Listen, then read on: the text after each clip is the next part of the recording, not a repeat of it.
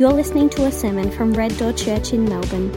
For more information, go to reddoorchurch.com.au. Hey, Red Door Church, it's Jimmy here. I am so excited to be back with you. I'm excited to be preaching this morning, and in particular, I'm excited because of this series. I don't think there is anything more important for us to be doing than to be thinking about and dwelling about God, especially in these uncertain times. A couple of nights ago, I was reading one of the old sermons from Charles Spurgeon, and he had a line that I think is a word in season for us as we jump into, as we delve into who God is. And I just wanted to read it out for you.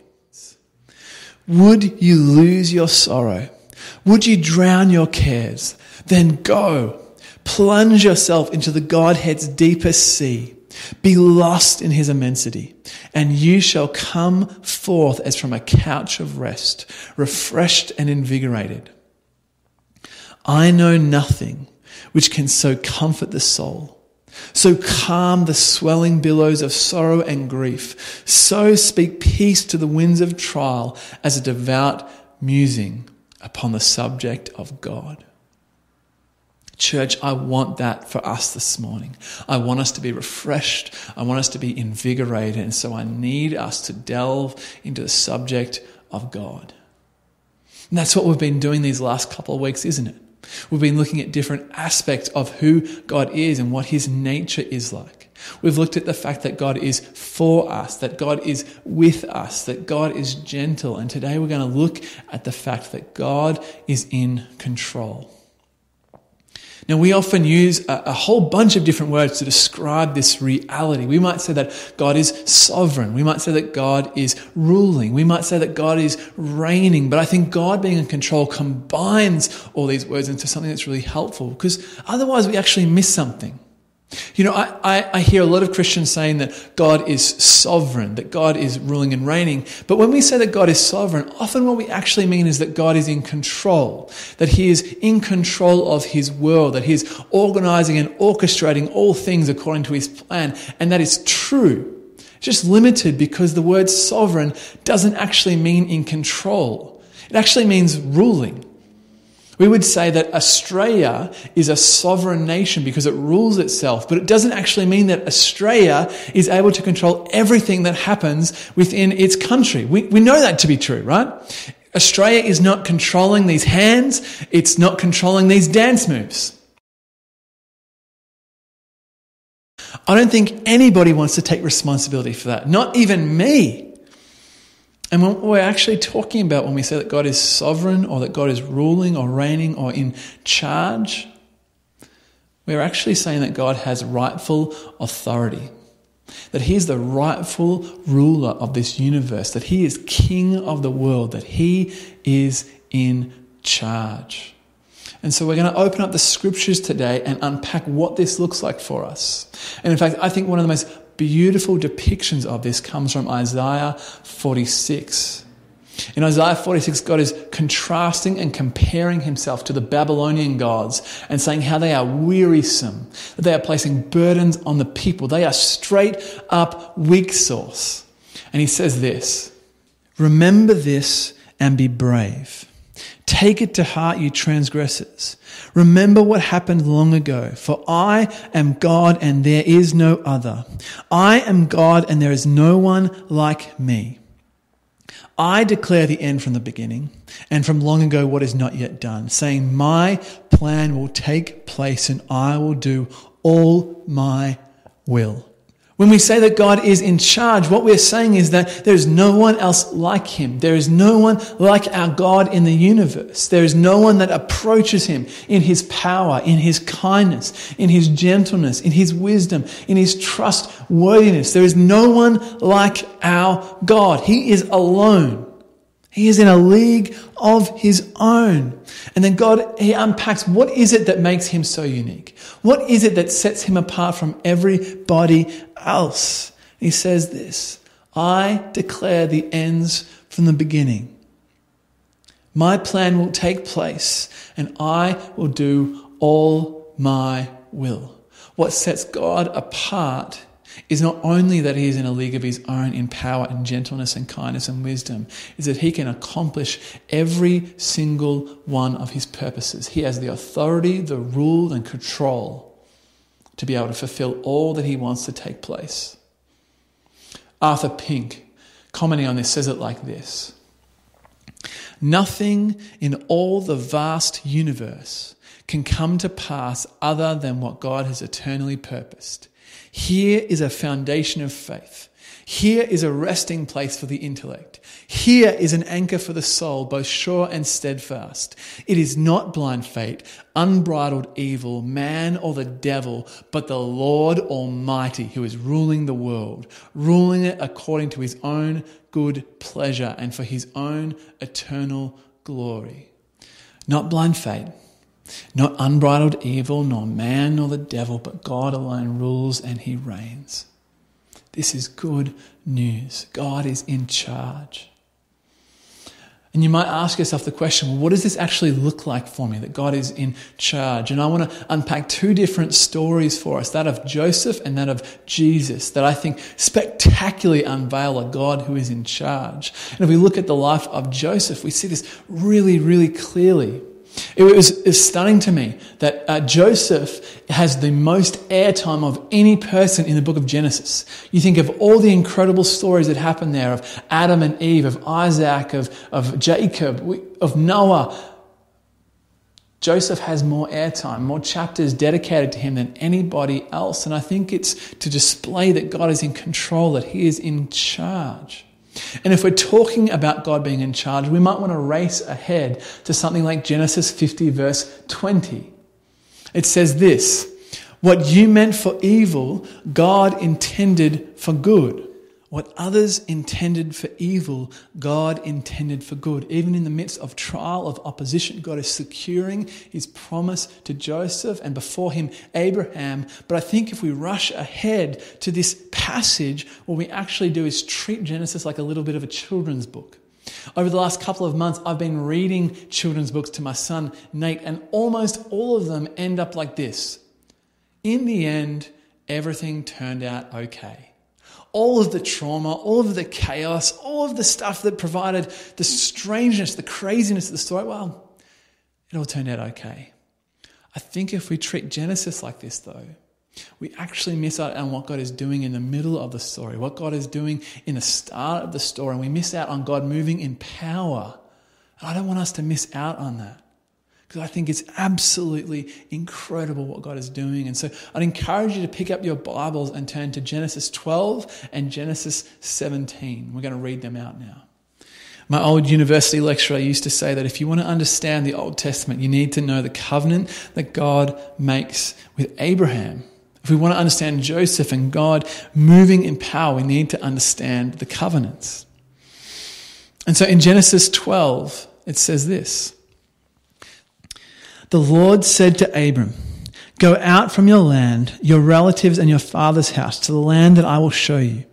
I will make you into a great nation. I will bless you, and I will make your name great, and you will be a blessing. I will bless those who bless you. I will curse anyone who treats you with contempt, and all the people on earth will be blessed through you. And in Genesis 17, it says this As for me, here is my covenant with you. You will become the father of many nations. Your name will no longer be Abram, your name will be Abraham. For I will make you the father of many nations. I will make you extremely fruitful, and I will make nations and kings come from you. I will confirm my covenant that is between me and you and your future offspring throughout the generations. It is a permanent covenant to be your God and the God of your offspring after you. And to your future offspring, and to you I will give the land where you are residing, all the land of Canaan, as a permanent possession, and I will be their God. Out of these covenants, we actually start to see these four promises develop that help us understand and unpack what is going on, not only in the Old Testament, but in the life of Joseph. The first promise is that God will make Israel into a great nation. The second is that God will be with them, that He will be their God and they will be His people. There will be relationship. The third promise is that he will give them land as an inheritance, land to live in and to enjoy. And fourth is that God will make them a nation that blesses other nations around them. That they will bless not only themselves, but others. That in fact it reaches ahead to Jesus saying that every single human on earth will be blessed through your family line. I don't know though if you've read the story of Joseph recently. It sort of feels like God is constantly almost failing at these promises. Joseph is his father's favorite son, yet out of jealousy, family division, violence happens. His brothers not only throw him down a well, but they send him and sell him into slavery. He's brought up by Potiphar, falsely accused and thrown into prison and abandoned and forgotten. Even when he is taken out of prison, there's a global famine that threatens not only him, but his entire family line.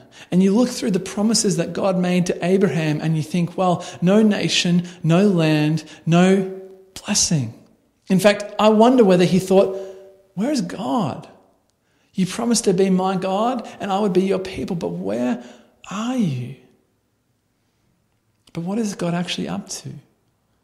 Well, even in the midst of these trials, in the midst of this suffering, God is fulfilling his promises.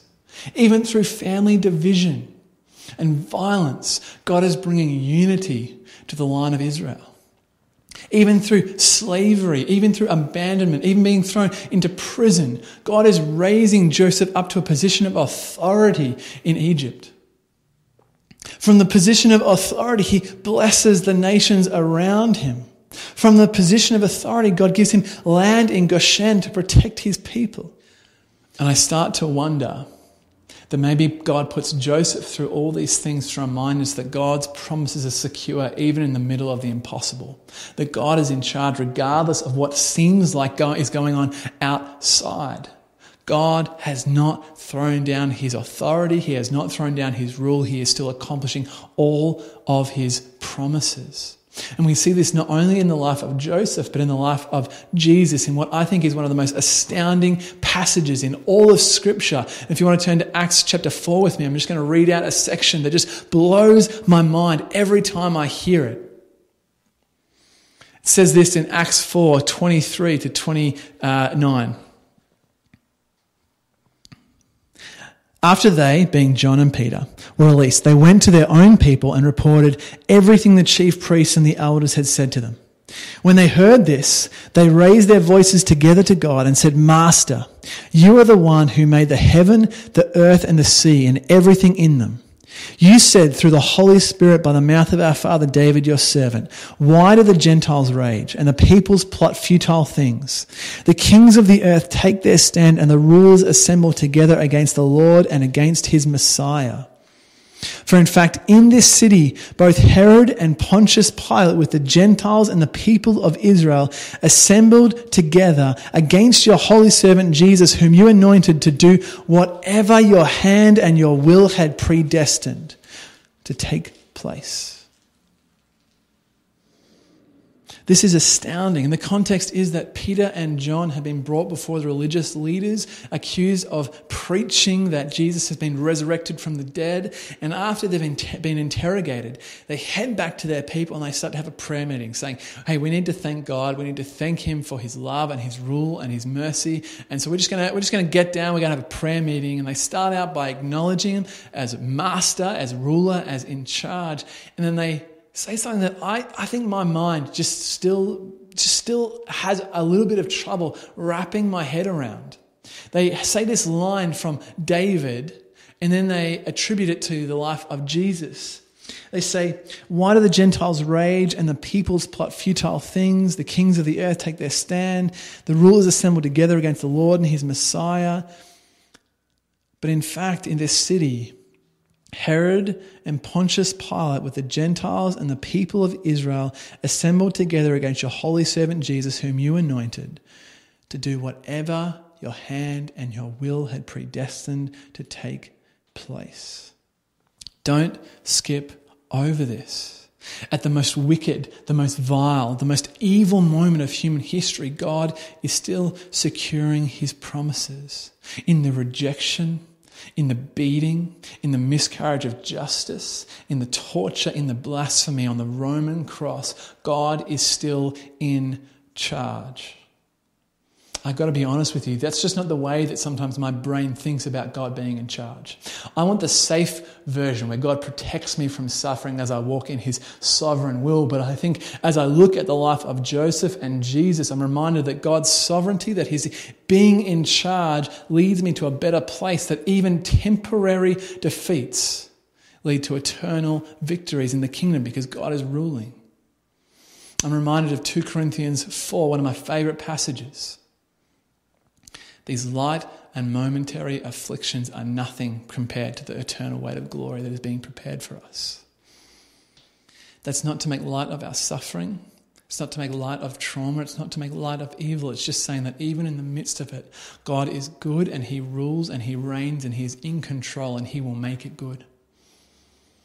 I don't know about you, but I find this incredibly assuring, incredibly uh, reassuring, especially at the moment in this crazy world where everything seems upside down and nothing is sure or stable. This year has been one of the most insane on records. It feels like the bushfires were uh, years ago. Kobe died. We've had COVID. I haven't seen you guys for three months now. And now we're, we're having riots and protests all across the world. And it, everything just feels so uncertain. And to be honest, I just feel tossed to and fro sometimes.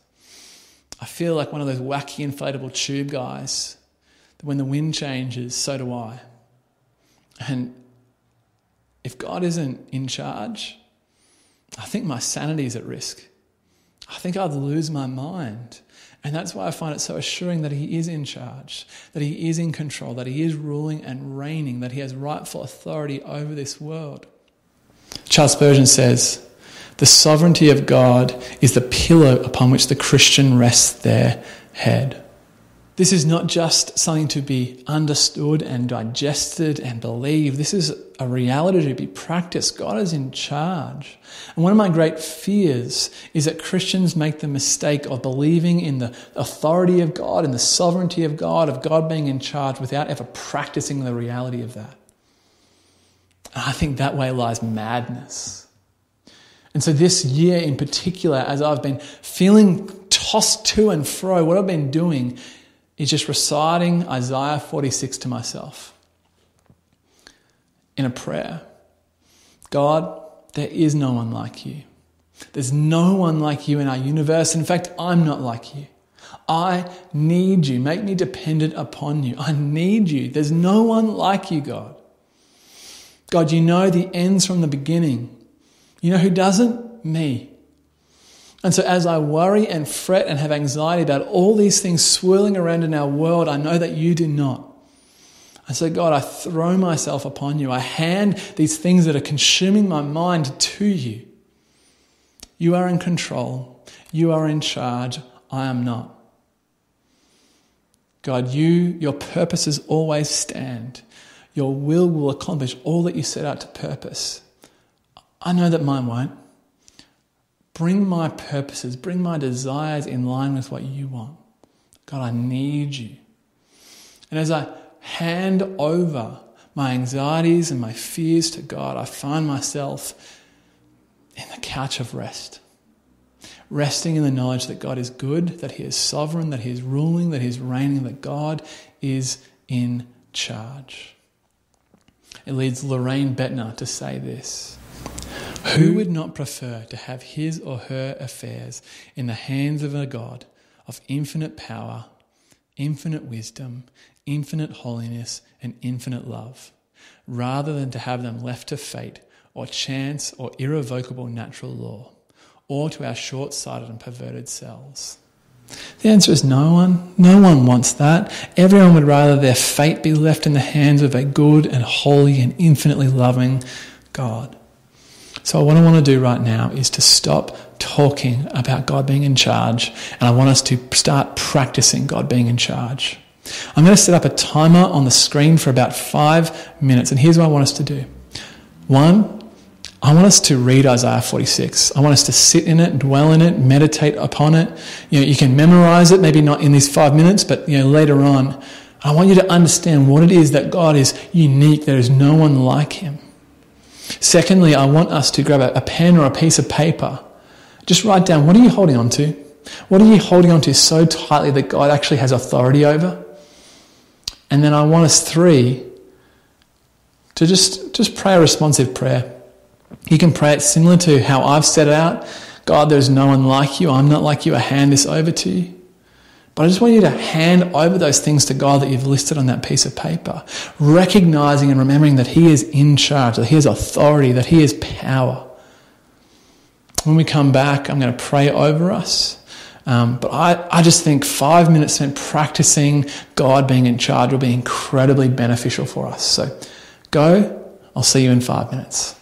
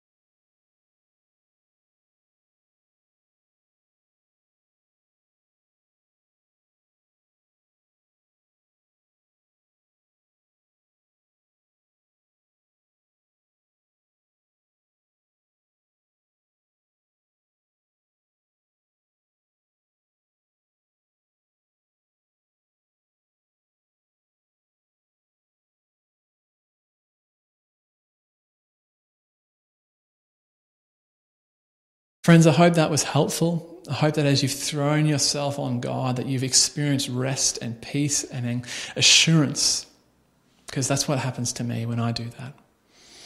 To finish today, I just want to pray a prayer over us. So if you'd like to bow your heads, I'm going to read a prayer from the book of uh, the Valley of the Vision.